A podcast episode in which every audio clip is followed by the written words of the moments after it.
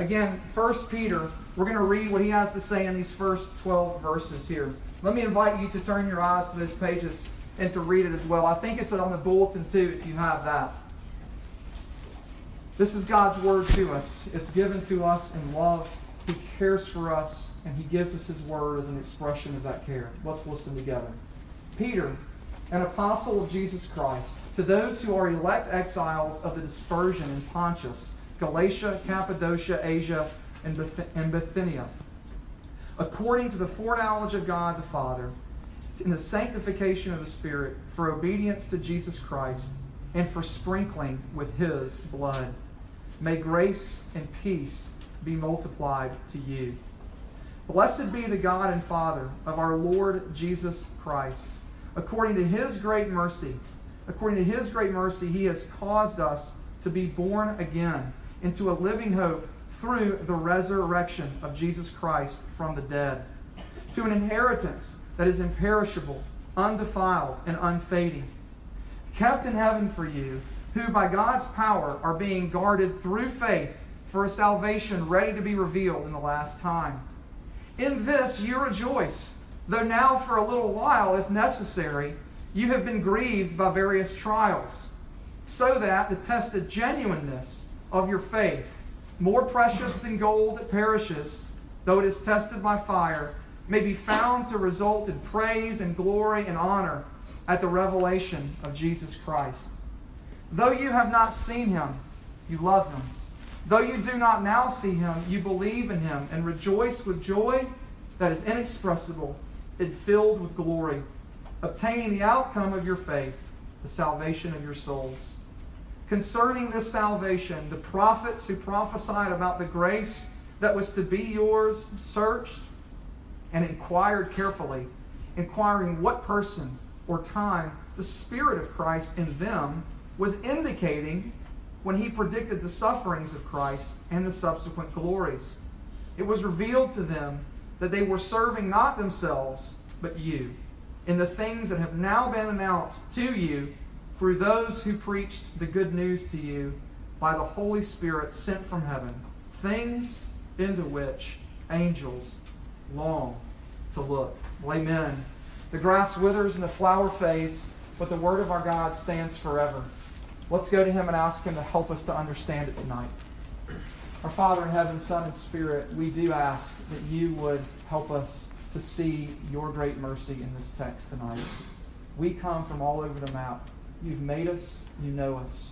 Some of us, Lord, excited about a new year, excited to learn and to walk with you, and to know more about you. And Lord, we ask that you would meet us in this way. And others of us, Lord, come in here uh, despairing it was not a good summer. And we're wondering if you would still love us and care for us. Because when we look at ourselves, that's all we see. And so we're longing tonight, maybe even for one last shot at believing that God might still care about us. And for those of us, Lord, we pray that you would remind us of your grace. Others of us come in here with real doubts, real questions, and real concerns. And so we pray that you would meet us with hope, with clarity, and with insight that we might see you wherever we come from, O Lord, we're in deep need of you. And we ask that you would teach us now. Lord, speak. Your servants are listening. And we lift this all up in your name. Amen. Well, um, I want to start by beginning this by saying this that I don't know how many of you are followers of like Olympic sports, but does anybody know the name David Wise? Does anybody know that name? Okay. He is the men's current reigning men's ski half pipe champion and uh, he won it in the uh, 2014 uh, Olympic Games. Well, in the aftermath of his gold medal win, the press highlighted Wise's accomplishments. And they, they basically were highlighting his alternative lifestyle, his alternative lifestyle, highlighted his, his life. The title was this David Wise's alternative lifestyle leads to Olympic gold. Now, but when you read about Wise's life, when you read the article, the author highlighted just how radical his alternative lifestyle actually is. And here, I just hear just a few of those facts. First of all, he was 23 and married. Maybe not what you expected. He had a wife, he and his wife had a child together already at 23. And thirdly, he thought that he might one day leave the sport to become a pastor because he was a Christian. Now, this is really interesting because it's this that the article was talking about, about his alternative lifestyle. Now, I don't know what you think about when you hear that. You might be surprised, you might not. For those of you that might say, yeah, that actually is kind of surprising. If you're someone who sits outside of Christianity with questions and maybe even skepticism, you might say, you know what, the reason that's surprising is because the Christians that I know, they don't look any different than the people that I know that aren't Christians. And so it, it's surprising in that sense. And others of us may say it's not surprising because maybe we're insiders into the faith and we just think, well, doesn't everybody just believe like I do? That would be surprising that there might be some sort of contrast. And others of us would say that's not surprising. That's not surprising because maybe, again, if you're an outsider looking in, you might say Christians are just weird. They do funky stuff. I don't get them. You might think that. But you also might be a Christian and you might say, you know what, for me to just walk with Jesus just feels like I'm swimming against the current at every turn in my life. So you might be surprised or you might not. Well, why do I share this story with you? Well, we're going to be looking at the book of 1 Peter all semester long. And I'm so excited to do so because I think that it really is a book for our times, y'all. I really do, because it really does seek to get at this question How in the world are people who follow Christ to live faithfully in that world, in a world that doesn't share its values, that may not agree and share the same beliefs as Christians might share? That is what Peter is going to take up and what he wants to write about in this the entirety of the letter. And here's what you need to know the world that you're living in, yes, even the campus that you're on. I'm not bemoaning this. I'm not, I'm not, uh, pardon the language, I'm not poo pooing on it. I'm just telling you these are the facts, okay? Do you know that over 1 million people in the United States alone just simply have no contact with the church? And that number is around 80 million for people who have no concern to do so. Let me push pause. If there's somebody that would say, I'm not a Christian, you're here tonight, what courage you have. What courage you have to come into a room and to be with folks who do believe, believe differently than you. That takes a lot, that takes a steel spine. And we're just so, so glad that you're here. Secondly, of that, I mean, thirdly, I, I mentioned already the second point, but thirdly, every year, it's just amazing to see that over 3,500 churches close their doors. And right here on the TCU campus, there is always a lingering question. What in the world does it look like to live faithfully as a Christian? Or more, more broadly, what does it even mean to be a Christian on this campus? I mean, do you have to go to seven Bible studies a week? Right? Does it matter how I live my life with respect to my sexual ethics? Or what I do with my money? Or the way that I use and consume alcohol? Or the way that I speak about people? Does any about this any of this matter? What about my future job? How am I to think Christianly about my own calling. And Peter's message to us has a bearing on all of this in all areas of our life. But here's what I really want you to see tonight that Peter not only is telling us about how to live faithfully unto Jesus, but he's going to tell them at every turn where there's real power to do so. And I think that's the most critical piece because I can tell you all day long what you ought or what you should do. I can should all over you tonight. But what good is that going to do you if you don't have any fuel in the tank to be able to live it out? That's what Peter's concern is as well. So tonight, under three headings, I just want to share them with you. First of all, Peter's going to show us this what we're called. Secondly, he's going to show us what we're called to. And then thirdly, what we're called to see. What we're called, what we're called to, and what we're called to see. So let's take a look first at this idea of what we're called. It's up on the screen. I try to make these slides every week for us, and so you'll find it right up here if you ever get lost or you're a note taker and you want to take some notes. Here you have it. What we're called to. Turn your eyes there to the page, 1 Peter 1 to 2. The first thing that I want you to see right there in verse 1 is that Peter says this to those who are elect exiles of the dispersion. He is highlighting this very fact that he calls us, he calls Christians elect exiles chosen exiles, as it were. Chosen people is another way of saying it. One Bible calls it resident aliens, another one strangers. The idea is temporary residence, is another translation. And here is what Peter is, is taking pains to try to do to try to name who you are. He wants you to be squared away with your identity. And so he spills a lot of ink in an attempt to try to do that. And I just want to highlight two things. First of all, he calls us exiles. Exiles. Now, I don't know if you know what an exile is, but an exile is somebody who lives in a place that is not their home.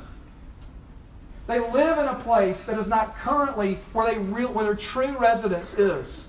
You saw it there in the letter. You saw those, those five town names. Those are towns in current day, modern day Turkey and they would have been uh, populated with believers in those cities. And so Peter is writing to them, and he's saying to them, You are exiles.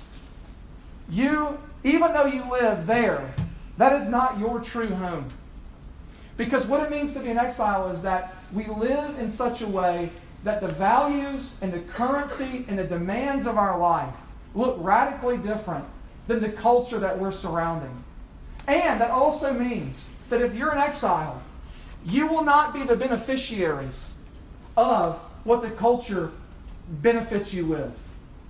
That's a clear picture that he wants us to understand about what it means to be an exile. It means to be living somewhere that is not your true country. And here is what Peter is trying to say that for those of us who are in Christ Jesus, we have another home. That we have a better home. That we have a better longing, a better place for us. And that is with Christ in his true home, in his true country.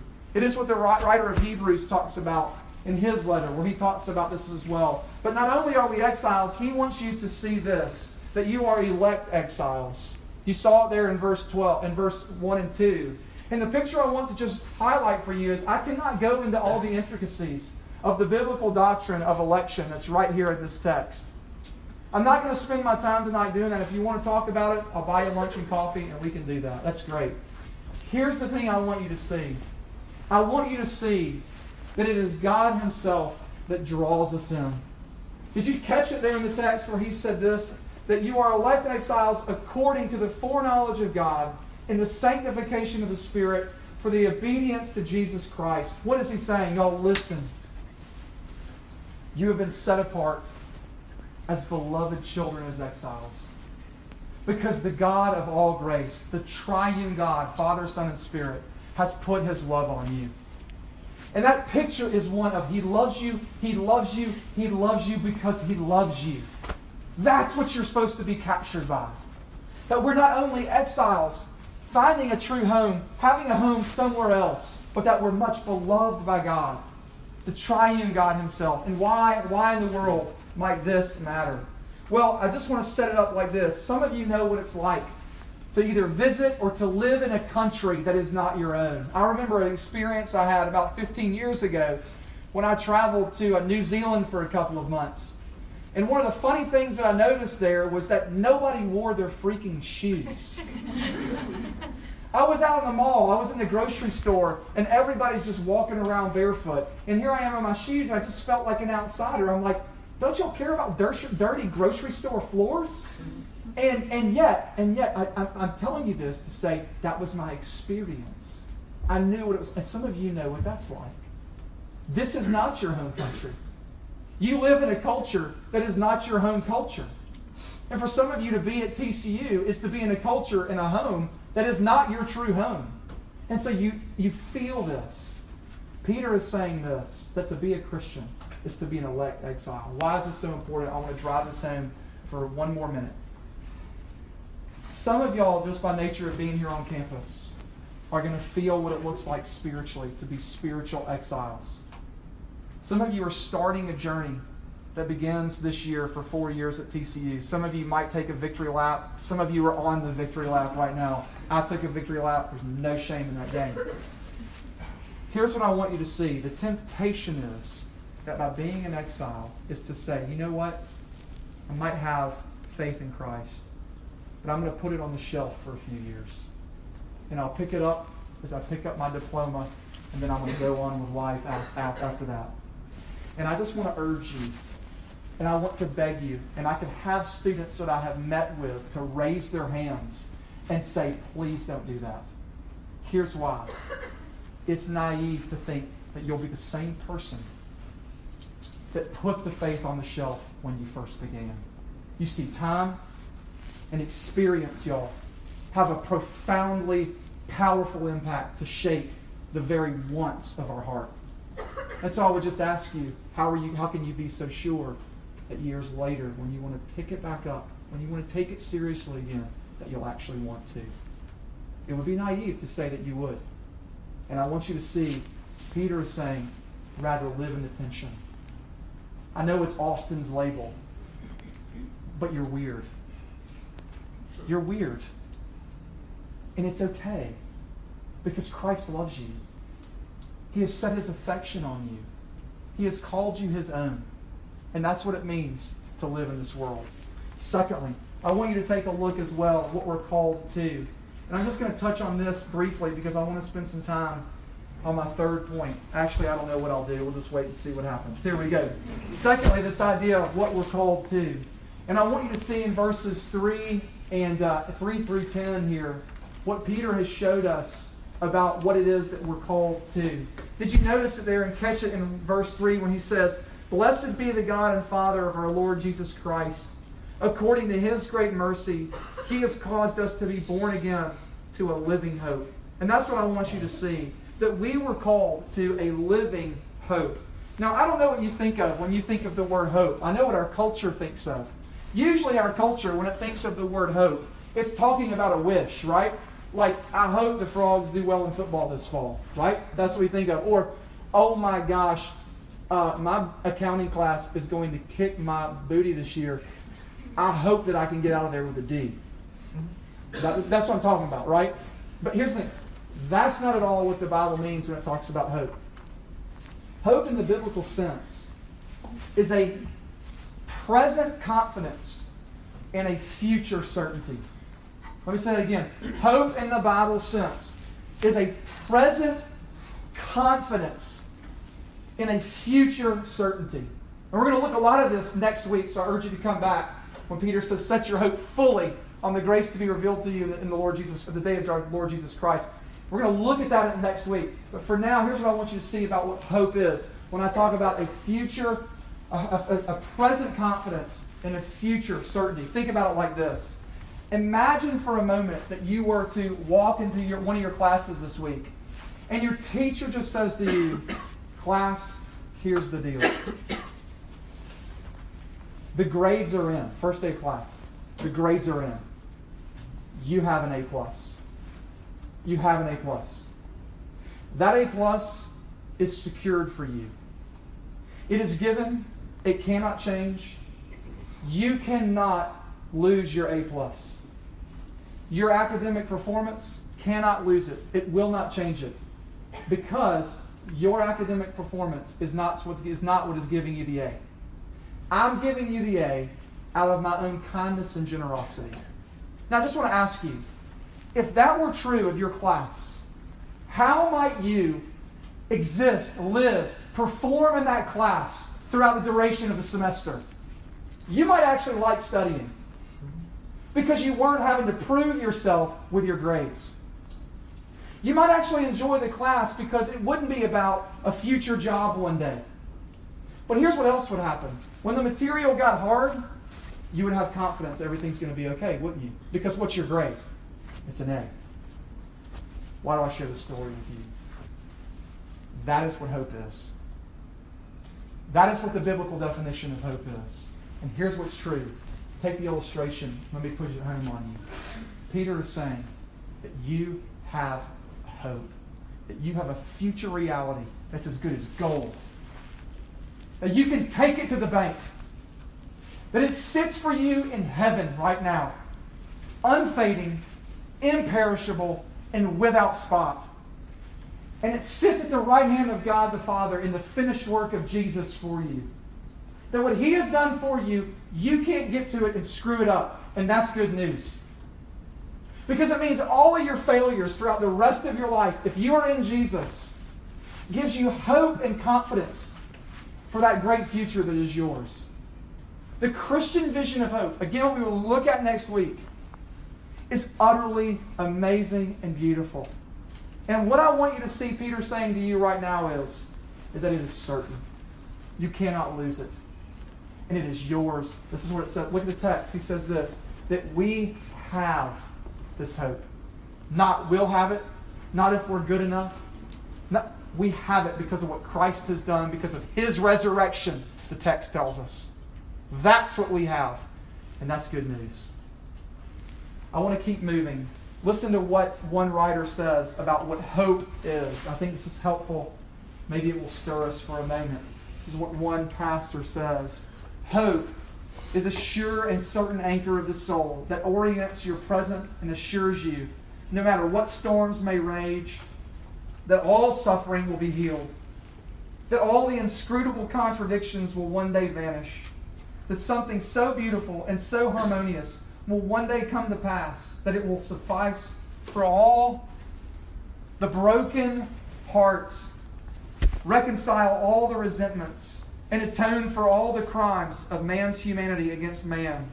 That one day we shall embrace one another and weep, and it will make up for and more than make up for everything that has happened.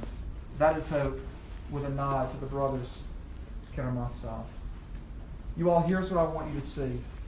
I want you to begin to understand that when Jesus says, I am making all things new, he did not lie, he did not stutter, he was not confused. And the great hope of the gospel, the good news, is that that is what is true for you. You see, the lights the heart of Christianity is not just a fire insurance card, y'all. There's a lot of confusion in the Christian church today that says salvation is just my get out of hell card. And I just want to say this that's not the Christian vision of salvation. It's not. Because to not want to be in hell does not mean anything about, about your love for God and your desire for Him. And moreover, God is making a new world, one that we will live in, one that we will inhabit. And that's part of the Christian vision of hope. That's the world that's coming. No more racism.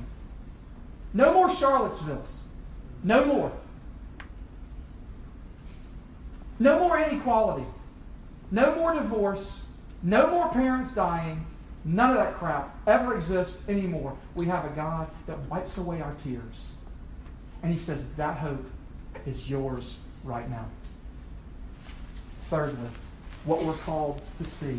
I just want you to see it. I'm going to be ever so brief about this. Look with me in these last few verses here about uh, where Peter talks about this in these last couple of verses from verse 11 to 12. Here is where I want you to see where the real power comes from. Read this again with me. I'm just going to skim over it. Concerning this salvation, that is, this great hope, the prophets, that is, the prophets from the Old Testament, the old story of God, they foretold, they prophesied about this grace that was to be yours. That is yours, TCU, yours, you people sitting in the chair. That they searched and inquired carefully for. And then it says it inquired what person or time, da da da da, so on and so forth. And then it says this in verse at the end of verse 12. It says, "To those who preach the good news to you by the Holy Spirit."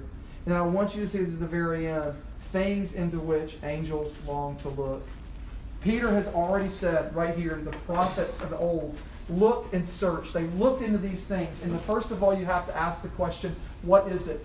And it is the good news, which is the very gospel, the very center of the news of what Christ has done for us.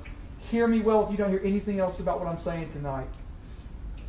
I want you to be able to walk out of that room, this room tonight, knowing exactly the thing that the prophets are talking about. And it is this that the good news that comes to us in Jesus is not for you to clean up your act and that God would have something to do with you. Instead, what lies at the very center of the gospel, the Christian message, the very good news, is what Christ has done for us. And that God is pleased to look at Christ's finished work, what He earned for us, given to us, credited to us, put in our account, instead of what we do.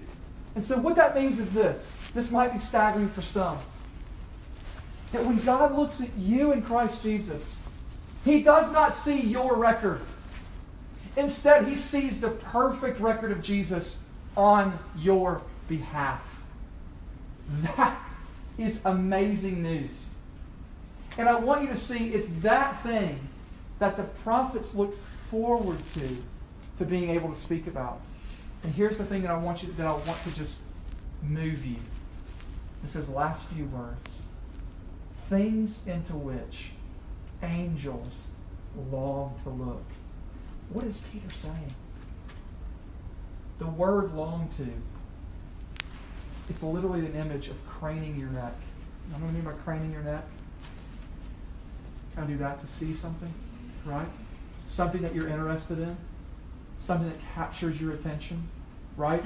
I mean, it, it's the it's the running back, you know, making an 80-yard run, and you're, oh my God, you know, you're going crazy, right? It, it's it's uh, you know some famous person passing by, and you're craning your neck.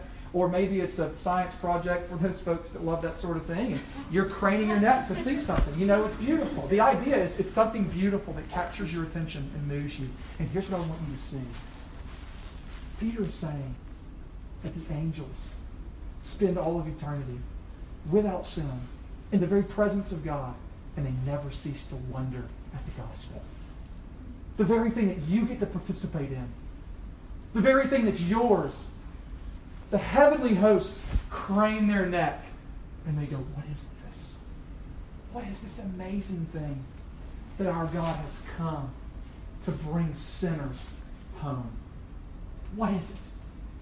That's what they're talking about, y'all. That's what Peter's getting at.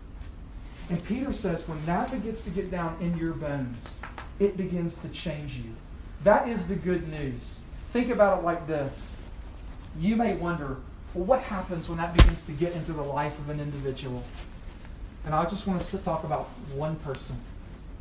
One person that got into. Do you know it's the writer of this letter? It's Peter.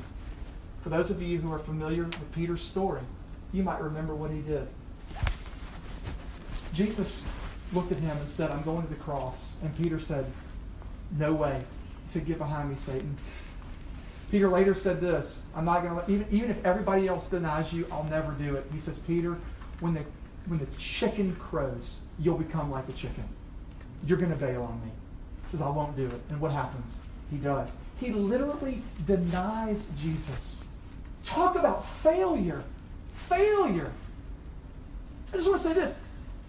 Where do you look at your life and you go, I've blown it with God? I've blown it with him. I want you to look at Peter and see the restoration that he receives. That Peter's name is included in the gospel narratives with those who are at the tomb. It says, Go tell, go tell the believers and Peter and Mark. In the book of Mark, it says that. Last chapter, you can go look it up. It's beautiful. The picture is, is that Jesus is tender with Peter. He restores him in John 21, so much so that he himself writes this letter and he, and he writes about the living hope that he now has. And y'all, I just want to say when that begins to get down in your bones, when you begin to see what Jesus has done for you, when you begin to see the thing that we're called to see, that the prophets looked at, that the angels themselves looked at, it begins to radically change your life. Such in a way that you can have confidence to be able to live as an exile in this world. I want to land the plane with this. A friend of mine, Kevin, who's a campus minister at another campus, tells this story, and it is amazing. He calls it a story looking for a sermon, and that, that might have been what tonight was. Who knows? We'll never know. Anyways, my, my friend Kevin has a friend named John who's a pastor. And John was asked by his boss to be at a meeting where he was needed. And he said, Sure, I can be there. John needed to be there. Well, that day, the day of the meeting, John gets a call from a guy named Dan. And Dan says, John, you got to go to the movies with us. And he says, I can't. I got this meeting. He says, Now you understand. When I say movies, I mean me and Bono from U2, the lead singer. He's coming to town. We're going to go out to the movies. We're going to go eat together. We're going to go have dinner and drinks afterwards. You have to come.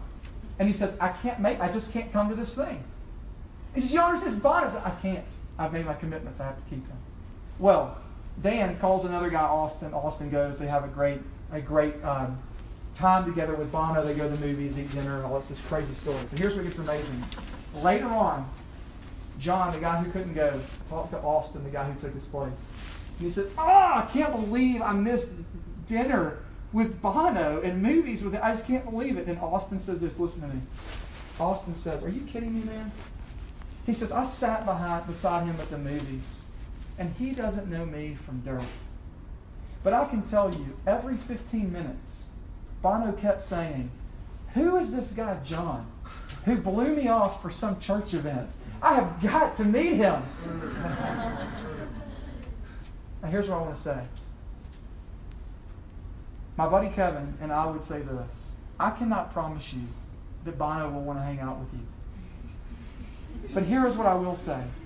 Maybe, just maybe, God might be at work on this campus to create a little colony of heaven in such a way that those who see it just go, What in the world causes people to live like that? What in the world causes people to live as strangers in that way? That's just weird.